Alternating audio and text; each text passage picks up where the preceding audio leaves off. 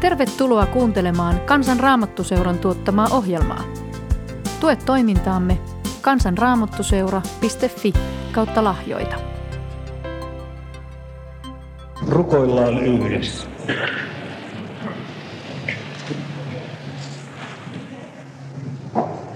Pois pilvet hajoita ja silmä kirkasta. Osoita sanallasi sun armoistuintasi. Suo yksikin säde sieltä, virkistämähän mieltä. Amen.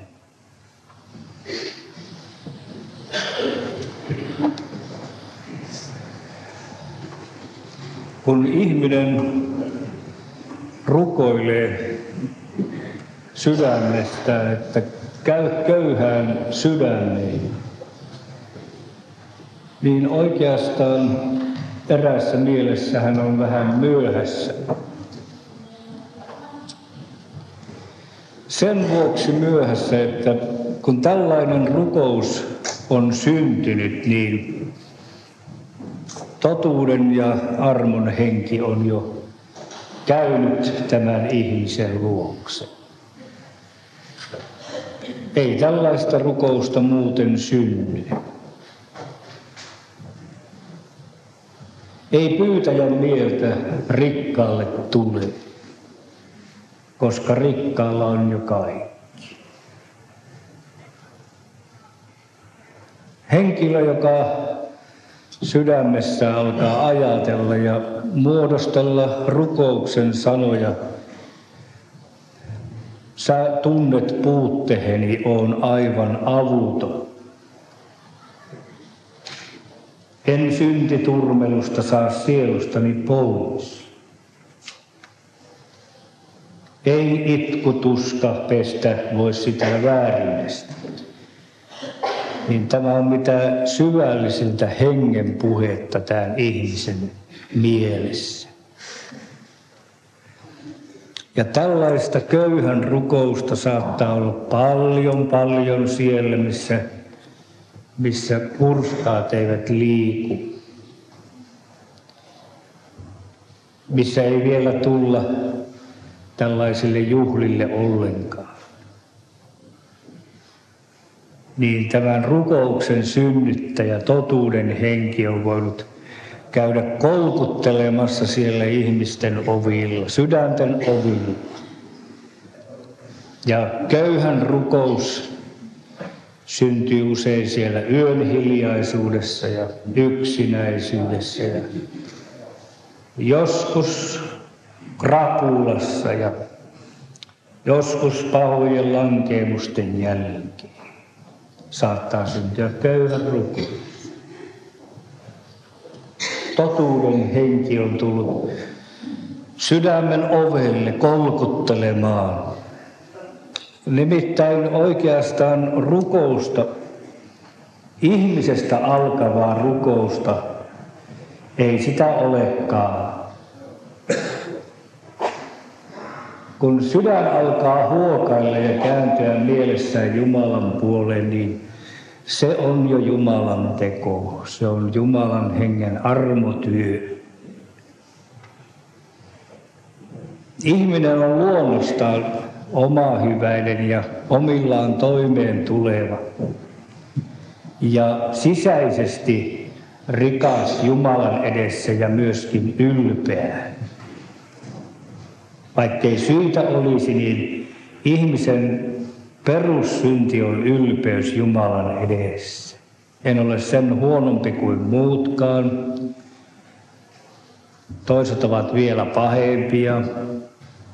En minä tässä nyt erityisesti mitään armoa tarvitse. Tämä on se perussävy ihmisen sisimmässä, välinpitämättömyys ja, ja omat luulot itsestä ja selviämisestä. Mutta tämä käy köyhään sydämeenissä henki totuuden on Jumalan hengen synnyttämä ajatus. Tarvitsen apua ulkopuolelta. rikas on toisenlainen. Ilmestyskirjassa siellä, kun Herra katsoo ylösnousu Kristus ja puhuttelee seurakuntia, niin siellä hän sanoo rikkaasta näin, että sinä sanot, minä olen rikas. Olen rikastunut enkä mitään tarvitse. Tällainen mieli ei yleensä tarvitse sitten myöskään rukousta. Puhumattakaan, että hän tarvitsisi Kristusta. Jumala luojana vielä jotenkin menettelee tuollaisena kaukaisena, mutta, mutta Kristusta ei tarvitse sellainen, joka tulee omillaan toimeen. Ja sen vuoksi tämä kristittyjen puhe ja julistus siitä, että ihminen olisikin aikamoisen avuton, niin se, se on loukkaus. Se on loukkaus kaikille humaaneille, hyville ihmisille. Kristus ja, ja tuota armo, että saa synnit anteeksi armosta, vaikka olisi paljonkin tehnyt, niin se ei sovi oikein siihen luontaiseen ihmisen ylpeyteen. Pitäisi itse selvitä. Pitäisi elää sillä lailla, että ei olisi tehnyt mitään. Ja kun ei ole silmävoidetta, niin silloin luulee jotkut, että minä en ole tehnytkään mitään. Ja syy on enemmän noissa toisissa perheenjäsenissä ja naapureissa, jotka retteloa tulee. Mutta kyllähän minun kanssa kaikki sentään tulisi aika hyvin toimeen, mutta nuo toiset ne on aika heittiöitä. Miten niitä tuollaisia on olemassakaan?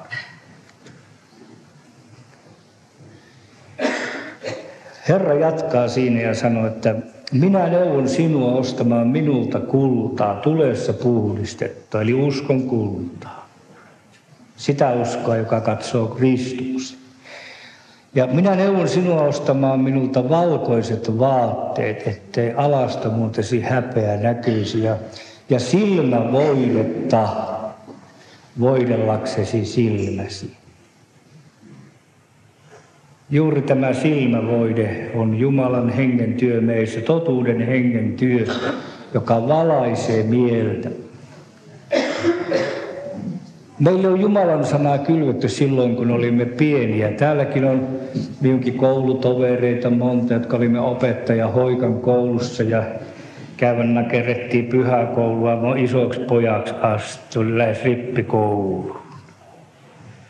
Ja siellä meidän pienessä Sikopohjan kylässä, niin siellä oli pyhäkoulun opettajakin ainakin kuusi kappaletta kolme naista ja kolme miestä. Vähän ne vuorotteli, mutta pari niitä oli joka pyhä meille Oskareille ja, ja tytöille siellä puhumassa. Ja Väinö Hoikka ja Aura Latus puhuivat ja kylvivät hyvän sieninen, Jumalan sana, totuuden sana.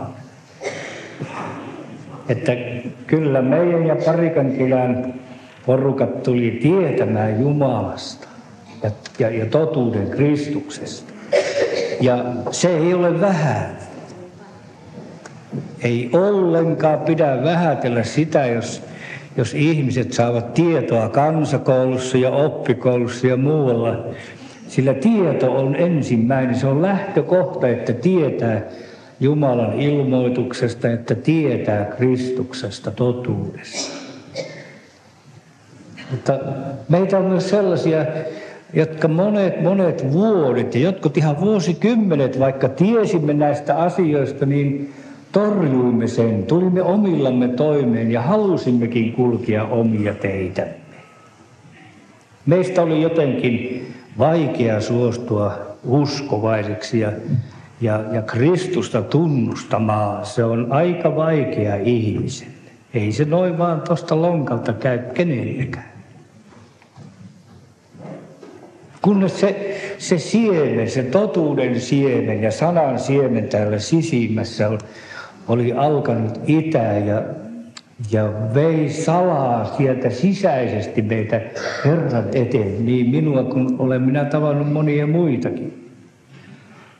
Näitä koulutovereita ja muita. Niin siellä salaa, kun ei vielä kukaan tiennyt ihmisistä, että että tuo ja tuo mies, joka kulkee noin reilusti vielä tuota laveaa tietä, niin salaa ikävöi ja kaipaa ja rukoilee. Ja kun tämä juhlajoukko, joka nyt täällä on muistelee tai ajattelee taaksepäin, niin, niin tällä laillahan se suunnilleen tapahtui. Että saattoi mennä aikoja, jolloin, jolloin mentiin tuonne ja sitten toisaalta oltiin jo Jumalan edessä ja salaa rukoiltiin. Jos minulla olisi joku sanonut vuoden 1944 lopulla, kun oltiin evakossa, että seuraavan vuoden puolella sinä jo Kristusta kehut ja toisiakin yllytät hänen seuraansa, niin, niin minusta se olisi ollut niitä hulluimpia ajatuksia.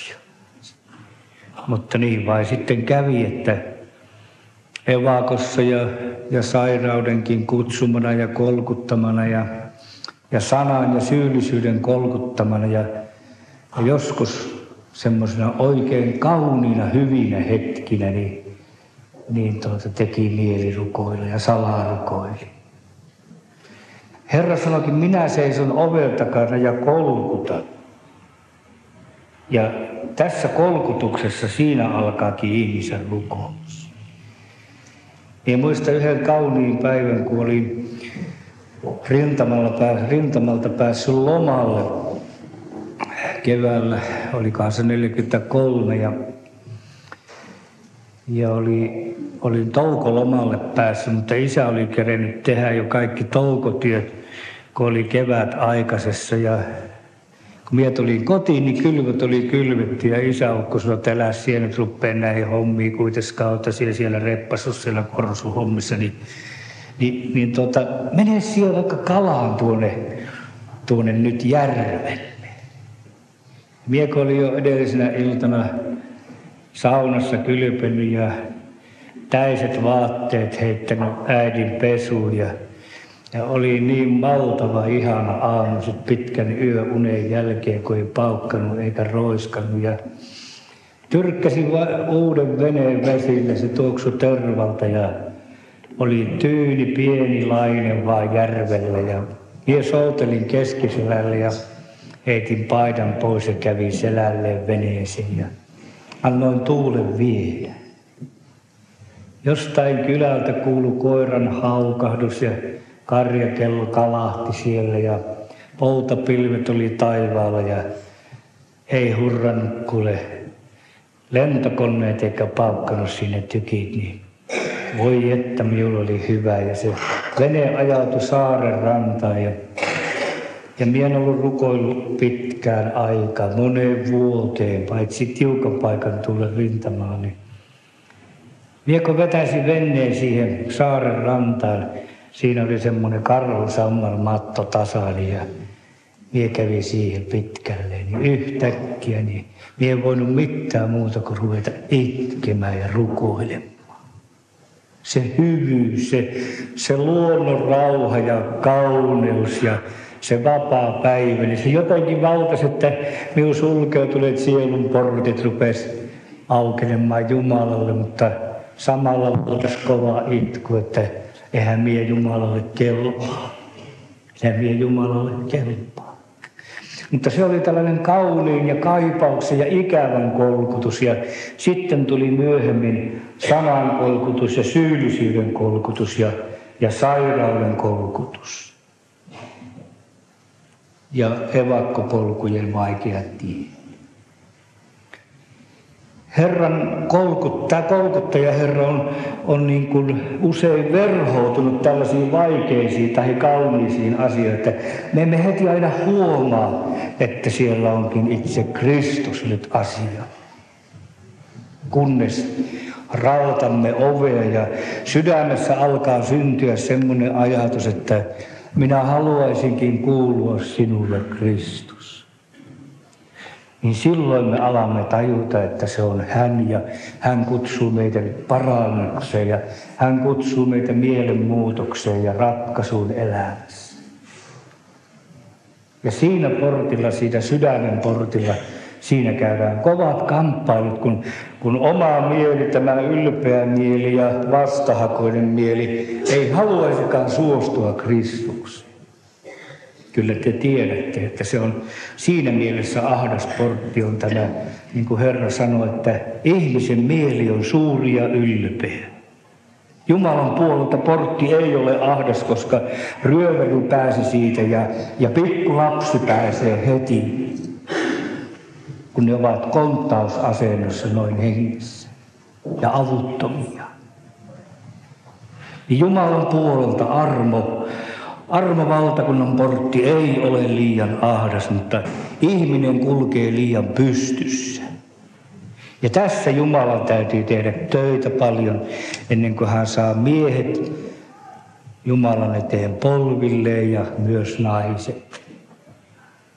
Joskus kyllä näyttää, että tuo naisväki olisi vähän niin kuin herkemmässä, kun, kun niillä se itkukin sentään syntyy paremmin, paremmin tuota, vaikka kyllä siinä joskus toisinaan voi naisten itkussa olla vähän veden, veden väärinkäytön makuakin. Ja itse säälistäkin voi pirauttaa ja marttyyreystä, kun ne on näin kurjien miesten kanssa joutuneet olemaan. Mutta tuota niin, itse asiassa sekä miehen että naisen sisin on Jumalan edessä samanlainen ylpeä kova möykkä. Kunnes Herra särkee ja töyryttää ja, ja pienentää ja köyhdyttää. Ja alkaa syntyä tämä köyhän rukous käy köyhään sydämeen. On aivan avuton. Hukun. Ei itku eikä tuska eikä, eikä katumuskaan eikä mikään voi pestäkään pois syntejäni. Sen teet sä armoinen. Köyhä on velkainen kun on oikein köyhä ihminen, niin, niin toisaalta tässä tavallisessa elämässä hänelle ei anneta edes velkaa. Kun on nuoret paritkin, niin tekee mieli tykäämään omaa pytinkiä tai, tai ostaa osaketta ja menee pankkiin ja, ja tuota, siellä hyvin hattua pyörittää löydänä ovat, niin pankkiherrat, niin ne kysyvät, että no onko sinulla säästöjä. Pitäisi olla ensin säästöjä joku pari 30 prosenttia, niin jos sitten uskota sinulle antaa. Mutta heillä kaikilla on mitään, kun opintovelkoja on vaan vanhoja velkoja. Et semmoista on tässä maailmassa, kun on hyvin köyhä, ei saa velkaa, mutta jos on hyvin rikas, niin rahaa sen kun juoksee tuplaten tuplaten, niin miljoona miljoona miljoona kertaisesti tulee oikein rikkaille rahaa, kun ne osaa ne sijoittaa. Mutta köyhä ei saa edes lainaa. Mutta tässä hengellisessä mielessä Jumalan edessä ihminen todellisuudessa, kun luulot riisutaan, niin hän on köyhä ja hänellä on monenlaista velkaa. On sukuvelkaa ensiksi. Aadamin sukuvelka on kaikilla ihmisillä. Me olemme siltä pohjalta syntisiä. Kaikki ovat syntiä tehneet ja ovat Jumalan kirkkautta vaan. Jok ikinen meistä kantaa tätä sukuvelkaa. Vaikka eräs karjalainen mies, kun lähti kotitilaltaan tuolta Karjalasta, niin hän oli katsellut sitä omaa kotionsa ja lähtiessään sanoi, että siitä, työ nyt saatte kyllä minulta kodin, mutta ettepäs arvaa, miten velkainen se on. Iloitsi, että naapuri ei saakaan mitään pelata taloa, se on niin velkainen talo. Se nyt oli sellaista huumorijuttua häneltä itseltään.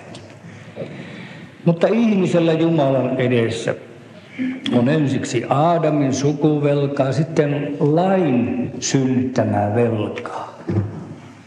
Kun me Jumalan käskyjen edessä, kymmenen käskyn edessä esimerkiksi katsomme itseämme, niin täällä juhlajoukossa, vaikka täällä on näitä hurskaita oikein, oikein monessa polvessa ja, ja täällä on papillisia hurskaita ja näitä tavallisia rasvanahkaisia hurskaita, niin, niin kaikki on velallisia, jos oikein totta puhutaan. Käskyön edessä niin ei yksikään ole tuota, niin yhtenäkään päivänä niin velatta päässyt. Vai luuleeko joku hä? Kuka on rakkauden edessä yli kaiken Jumalaa ja lähimmäistä, tämän rakkauden käskyn edessä, niin kukas on selvinnyt? Onko teillä sellaisia päiviä, jolloin voitte sanoa, että nyt rakastin niin lähimmäisiä, että en puhunut yhtään turhaa sanaakaan, vaan, vaan ainoastaan rakkaudellisia, sopivia, sopiva määrä sanoja oli tänä päivänä ja ei yhtään katkeraa ajatusta eikä poikkipuolista tekoa eikä sanaa. Ei Jumalan eikä ihmisten edessä. Jos joku kehtaisi sanoa nousta pystyä, että juu kyllä, minulla muutamia päiviä on, niin, niin minä taitaisin tuhmasti vastata sille Tehdään hänestä vielä valehtelijan kaiken lisäksi ja luulija. Niin se on. Täällä on todellisuudessa vain velallisia, uskovaisia ja, ja saattaa olla joku velallinen ja lapsi tullut tänne mukaan. Ja sitten laiminlyönnin velat, minkäs, mites, mikäs määrä niitä meillä on. Kun viimeisenä päivänä laiminlyönnit ovatkin niitä pahimpia. Ei, ei ole riittänyt rakkautta toisiin ja ei ole tullut tehtyä niin kuin olisi pitänyt. Siis todellisuudessa tänä päivänä täällä saaren juhlilla on köyhää väkeä. Ja sitten sellainen köyhä, niin kuin täällä sanottiin aamupäivän raamatutunnissa, joka osaa itkeä syntejään, nähdä ne ja itkeä niitä ja katua, niin sellainen ihminen on hiukan niin kuin paremmalla paikalla jossain mielessä kuin sitten vielä köyhempi. Nimittäin nyt joskus voi jollekin ihmiselle käydä silläkin lailla ihan heränneelle ja särjetylle ihmiselle, että, että hän huomaa, että minä olenkin niin avuton, että minä en osaakaan katuakaan. En minä osaakaan itkeä pahuttani. Ja enkä minä aina osaa vihata syntejäni. Siitäkin oli puhetta, että silloin on hyvällä paikalla ihminen, kun osaa vihata syntejään ja katua ja itkeä. Mutta entäs sitten? Voi olla Jumalan lapsi, joka tätä tietä kulkenut ja on arjen turta tuolla ja on yksinäisellä paikalla ollut ja ja on niin kiusattu perhesuhteessa ja asioissa ja, ja sairaudessa ja turmeluksessaan, että, että pikemmin niin kuin katkeruus vähän niin kuin ylöspäin ja joillekin ihmisillekin päin, niin on pikemmin niin kuin sydämessä eikä osaa katua. Ja taivaaseen tekisi mieli ja Kristuksen puheille. Miten sitten tehdään? Ei siinä kai kuulkaa mitään muuta neuvoa ole kuin se, että, että Kristus on köyhien Kristus, vieläpä niin köyhien, jotka eivät osaa sitäkään eikä mitään. Eivätkä osaa tehdä parannusta. Körtit veisaavat, on tekemättä vielä mun parannuksen. Vaikka tiedän ja, ja tunnenkin niitä ihmisiä, niin heillä on perusparannus tehty, mutta parannuksen tekijälläkin on tämmöinen vaikeus, että kun rehellinen parannuksen tekijä tekee parannusta ja tunnustaa syntinsä, niin hän huomaa, että oikeastaan tuo mustan kynnen verran, mitä minullakin on millin verran näköjään, ja tuolla rakennustöissä oli jo vähän mustat kynnet juhlille tullessa, niin vain tuo mustan kynnen verran oikeastaan ihminen tuntee syntejään ja osaa niitä selvitellä. Ja nyt on tultava oikeastaan Kristuksen eteen, niin kuin aamupäivällä erittäin ihanasti sanottiin, niin Kristuksen eteen saa tulla silloinkin, kun ei ole asiat hyvin. Huonojen asioiden kanssa saa tulla Kristuksen eteen. Ja siitä on nyt näis, näis, näillä juhlilla myöskin kysymys ja tässä tilanteessa. Vanhaan aikaan oli sellainen tapa, että jos joutui hyvin velkaiseksi, niin joutui velkavankeuteen. Jeesuskin kertoo tuolla Luukkaan, Luukkaan tuossa luvussa 18. Hän, hän kertoi, että yhdellä miehellä oli velkaa 10 000 leiviskää. Ja kun hänellä ei ollut millä maksaa, niin, niin tuo, tuo asian omistaja, tuo velan antanut, määräsi hänet ja hänen vaimonsa ja lapsensa myytäväksi velkavankeuteen. Siis vieraan työhön orjiksi koko loppuelämäkseen, kun oli niin iso velka. Semmoinen on köyhän kohtalo Jumalan edessä. Kun meillä ei ole millä maksaa, niin, niin me olemme orjia, me joudumme orjuuteen, synnin orjuuteen. Mutta vanhassa liitossa oli jo valtavan ihana tie näille velkaantuneille ja niille, jotka olivat joutuneet perintöosastaan kodistaan lähtemään kenties huonon asioiden hoitamisen tai sairauden vuoksi, kun ei ollut asiat hoidettu kuntoon, niin ne velkaantuivat, ne joutuivat lähtemään perintömaaltaan pois. Toisen töihin ja orjaksi. Mutta vanhan testamentin laki oli toisaalta myös ihmeen armolle. Siinä oli semmoinen esikuvallinen siihen, mitä Uudessa liitossa on tulemassa. Se oli uhrilaissa ja, ja sitten myös tässä, minkä, mi, mihin nyt viittaa. Kolmannessa Mooseksen kirjassa 25, siellä, siellä sanotaan, voihan me lukea, vaikka kyllä me suunnilleen muista, mutta luetaan siitä pikkusen ihan sanan tarkasti. Niin siellä sanotaan, että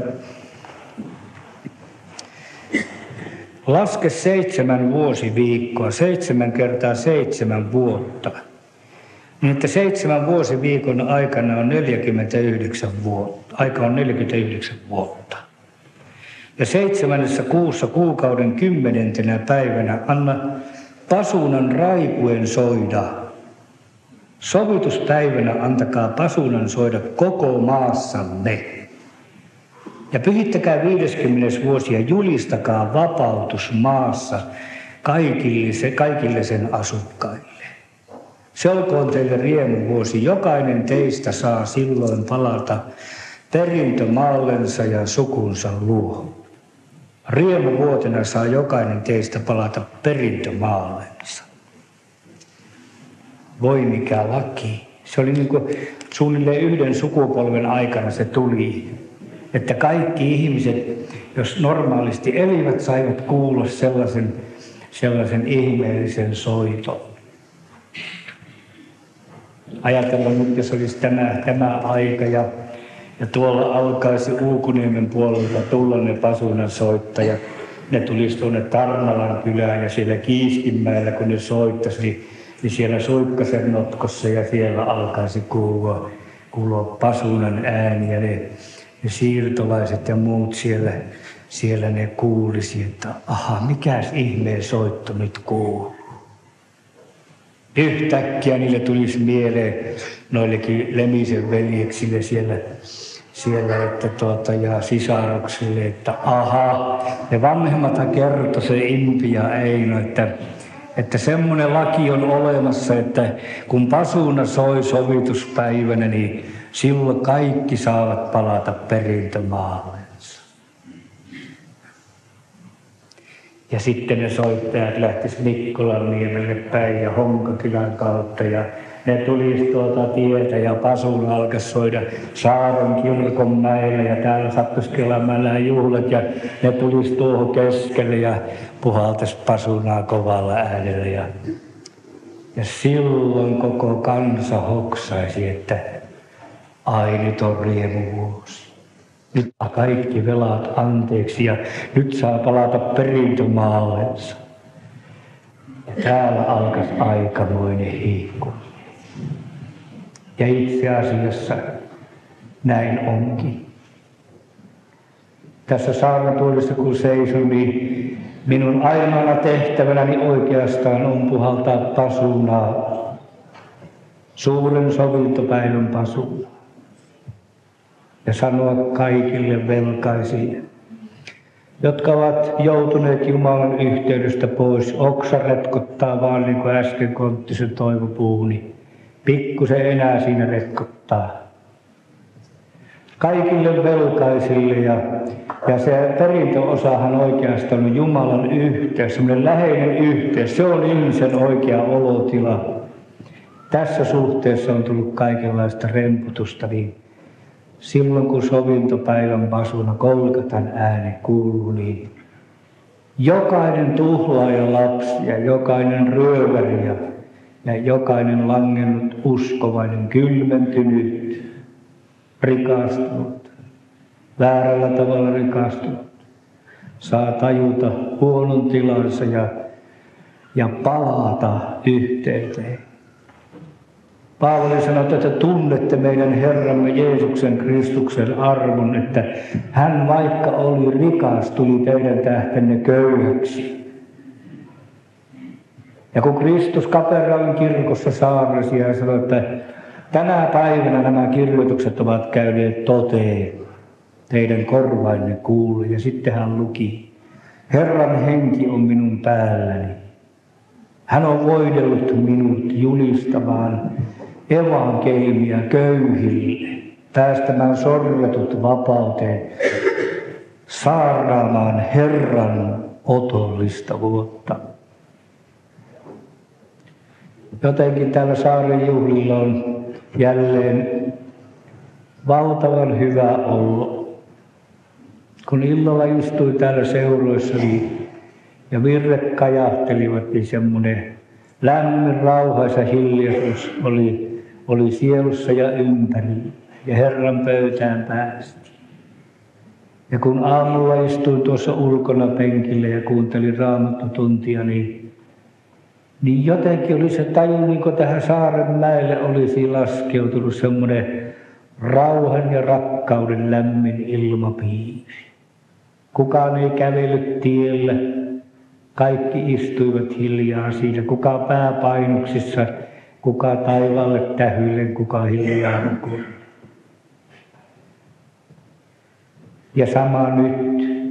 Teitä on tullut kaukaa ja läheltä ja meillä on hyvin erilaiset sisäiset tuntemukset Jumalan edessä. Mutta se on varmaa, että tänne on tullut köyhää väkeä. Mutta tänne on tullut köyhien Kristus. Joka on laskeutunut alas ihmisen luokse ja vaivaa. Tuhlaaja poika oli köyhä mies, kun palasi. Ryöväri taisi olla vielä köyhempi. Hänellä oli tuomiotkin päällä, kaikki oli mennyt. Mutta Kristus, hän tuli ja sanoi, että se on täytetty. Velka on maksettu, synti sovittu ja riemuvuoden pasuna soi. Pasuna antakoon selvän äänen täällä juhlilla. On se antanutkin. On se antanut selvän äänen synnistä.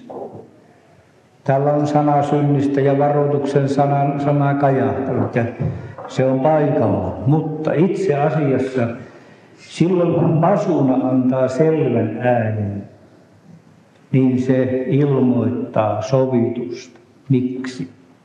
Sovituspäivänä pasunan äänen ainoa tarkoitus oli sanoa niille velkaantuneille ja, ja orjuuteen jääneille, että nyt saa tulla vapaasti takaisin. Ja minä kerran kuvittelin, että niissä oloissa siellä oli vanha mies, kädet, kädet olivat ihan koukistuneet luokan varren ympärille, kun oli orjana tehnyt töitä vuosikymmenet ja selkä painut kumaraan ja siellä kuumassa piti hakata puutarhassa, vieraassa puutarhassa ja, ja oli helle ja oli vilu ja oli nälkä ja yksinäisyys ja ikävä.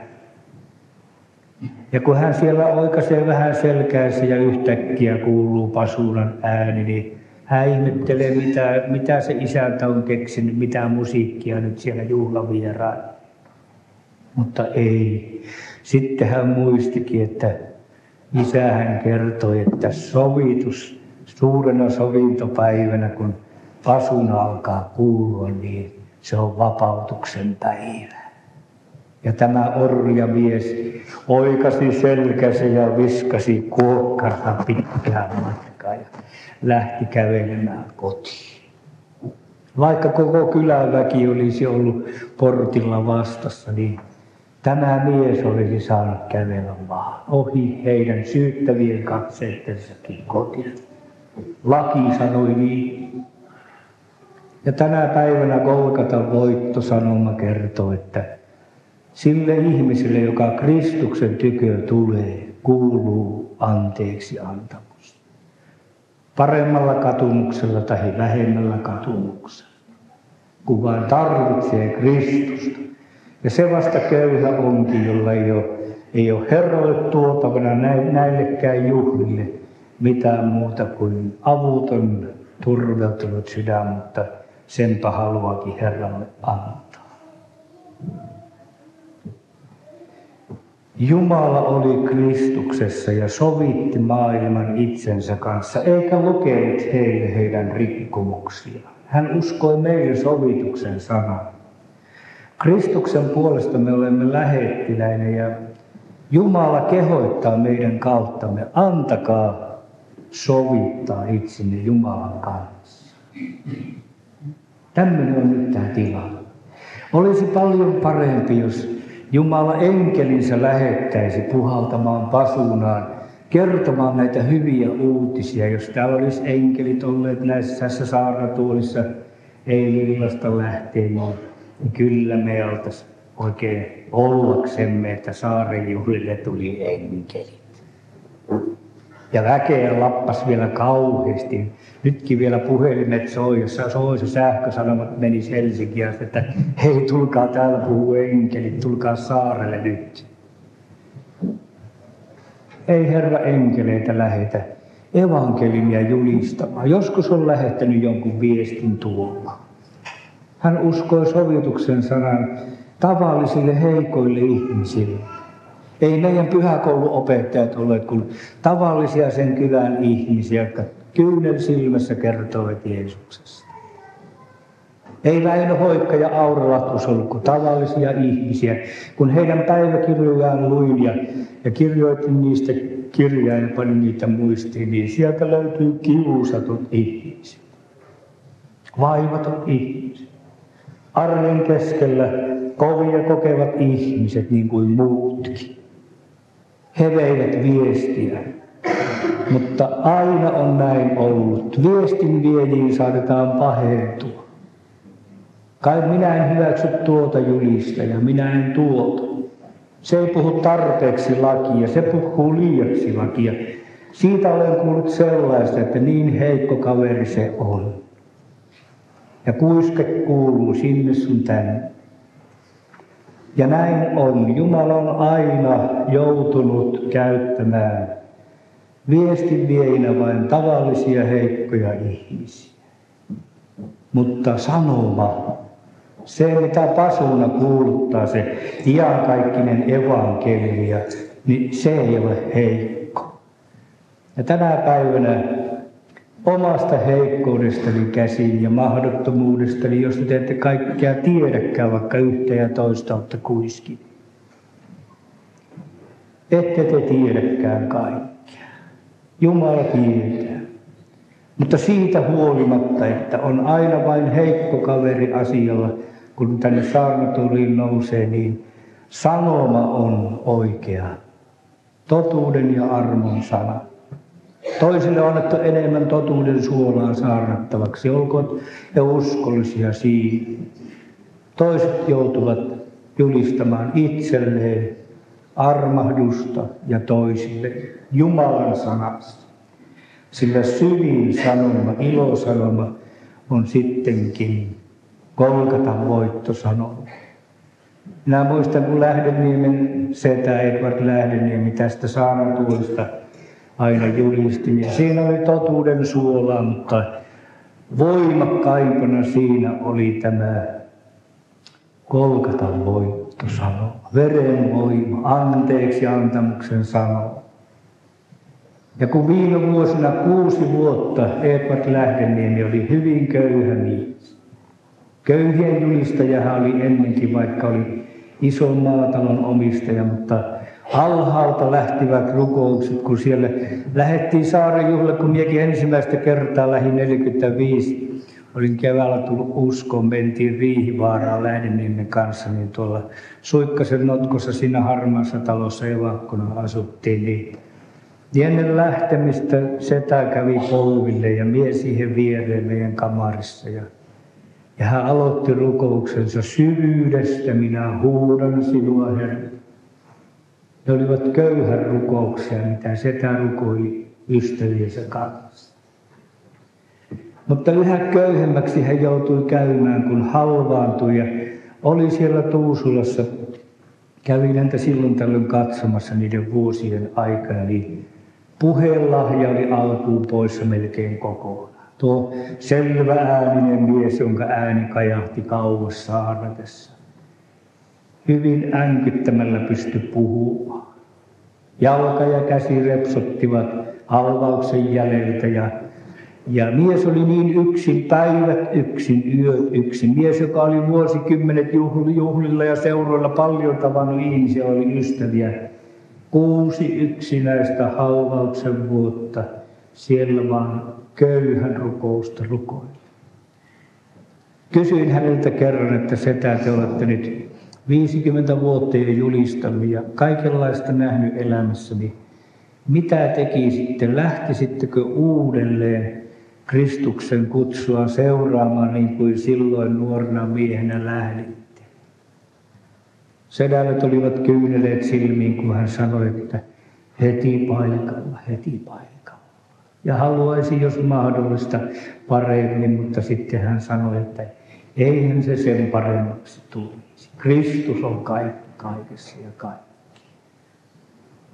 Kun Kristus tuli uuden liiton välimies, niin hän meni ei kauristen ja härkäin veren kautta, vaan oman verensä kautta kerta kaikkiaan kaikkein pyhimpään. Ja sai aikaan iankaikkisen lunastuksen. Ja tämän tahdon perusteella me olemme nyt pyhitetyt Kristuksen ruumiin uhrilla kerta kaikkiaan. Sillä hän on yhdellä ainoalla uhrilla ainiaaksi tehnyt täydellisiksi ne, jotka pyhitetään. Eli ne, jotka turvautuvat Kristukseen, Jumalaan, joka vanhurskauttaa jumalattoman. Tätä kertoo Pasulan ääni tänään. Sinulle ja minulle. Olemme lunastetut ja velka on maksettu ja me saamme olla vapaita. Ja, ja voihan se näyttää siltä monesta, että tämä kristillisyys ja näihin julistus, niin kun nämä nyt nämä uskovaiset julistaa, niin se on vähän liian mollivoitusta ja ja se on liian köyhän tuntusta, että kyllä siinä pitäisi vähän riehahtaa ja nostaa käsiä ja riemuita ja halleluja laulaa. Ja sitähän tapahtuu siellä sun täällä. No antaa mennä vaan, mutta kyllä minusta nämä saaren juhlat on ollut ihan valtavan hyvät, kun täällä kelpaa tämä vanha, vakaa, ihana virsi. Virsipuhe, virsipuhe täällä vaan on, eikä eikä paljon sorttia muuta ole, kun välillä pikkusen käydään tuolla ruokailemassa ja kahvittelemassa ja täällä sitä istutaan. Ja, ja niin vaan ajattelee, että, että tänne tultiin toivoin ja ikävöiden ja täältä mennään hiljainen kiitos mielessä. Hiljainen kiitos. Ja Herra ymmärtää hiljaisen kiitoksen jossa ei riuduta hyvin kovasti, mutta jota voidaan viedä elämän arkeen ja, ja arjessa kestää paremmin tämä hiljainen kiitos kuin se korkea kiitos. Mutta olkoon nyt hengen täyteyden kokemukset ja, ja nämä nyt toisilla riemukkaampia ja he voivat ylistää oikein ääneen ja, ja kunnolla. Tai sitten olkoon ne niin, että veisataan näin vaan, että mua auta Herra, mä toivon vaan. Vaikka ei olisi toivoa ollut. Ja tämmöinen köyhä rukoilija voi olla yhtä hyvin hengen täyttämä, joka Kristuksen jalkoihin on saatettu ja sieltä katselee vapahtajansa. Et aina siellä, missä Kolkata kirkastuu ja Kristuksen teko tulee ylistetyksi, niin siellä seuraa rauha, koska me olemme uskosta vanhurskaiksi tulleet, niin meillä on rauha Jumalan kanssa. Tekojen tiellä se ei tule. Tämän ulkonimeläisen herätyksen piirissä olivat armolahjatkin kyllä käytössä, mutta eivät niin julkisesti ja repäisevästi kuin, kuin niitä joskus täällä on päästetty irti.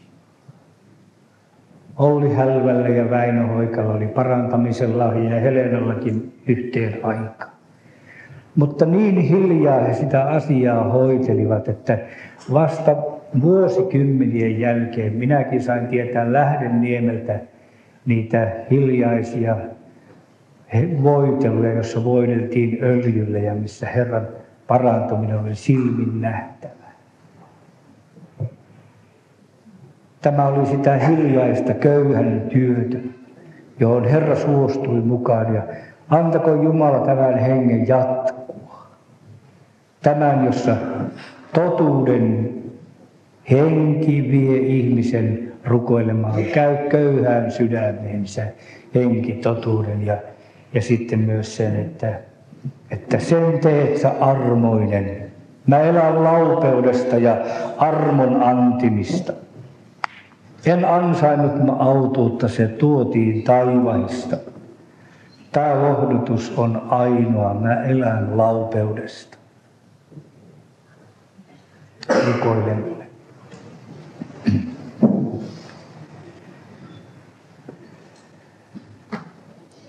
Kiitos Jeesus Golgatasta. Kiitos voitosta, jonka sait turmiovalloista ja saatanasta ja, ja synnistä. Kiitos kun maksoit koko maailman velan yhdellä kertaa Jumalan karitsa. Ja sen seurauksena yhä uudestaan ja uudestaan uudet sukupolvet ovat saaneet päästä armotaivaan alle, armahdetuiksi syntisiksi. Kiitos vapahta, että näillekin juhlille suostut. Sinä sydänten tuntija tiedät, mitä toimme tullessamme, mitä kuuluu. Että sinä haluat, että emme menisi pois samanlaisina sisäisesti, vaan puhdistettu uudistettuina. Sinulle antautuneina. Kiitos niistä ihmisistä, edesmenneistä lapsista, jotka arjen ja vaivan ja turmeluksen keskellä jaksoivat pitää tarjolla elämän sanaa. Kiitämme siitä, että näille maille annoit tavallisen pienen kodin vaimon Helena Konttisen, jota käytit omalla tavallasi. Kiitämme Olli Hälvästä ja Paavo Sihvusesta ja Väinö Hoikasta, Aura Lattuksesta, Karpin Matista ja näistä myöhemmistä veljistä, joita tunsimme, jotka ovat jo menneet kotiin. Kiitos kylväjistä, kiitos siemenistä. Kiitos sanasta sinusta Kristus, että olet sama tänään tälle sukupolvelle.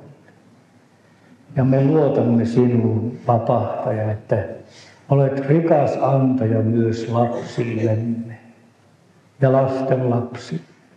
Sinä löydät väylät jotenkin heidän sieluihinsa. Me emme niitä voi suorittaa niitä ihmeitä, että joku alkaisi kaivata ja ikävöidä. Mutta sinä voit käännymme puolesi ja, ja anelemme köyhyydessämme sitä rikkautta, että pelastaisit omaisen lapsemme.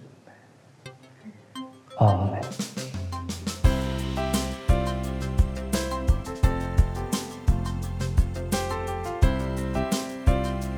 Kiitos, että kuuntelit. Tue toimintaamme kansanraamottuseura.fi kautta lahjoita. Siunausta päivääsi.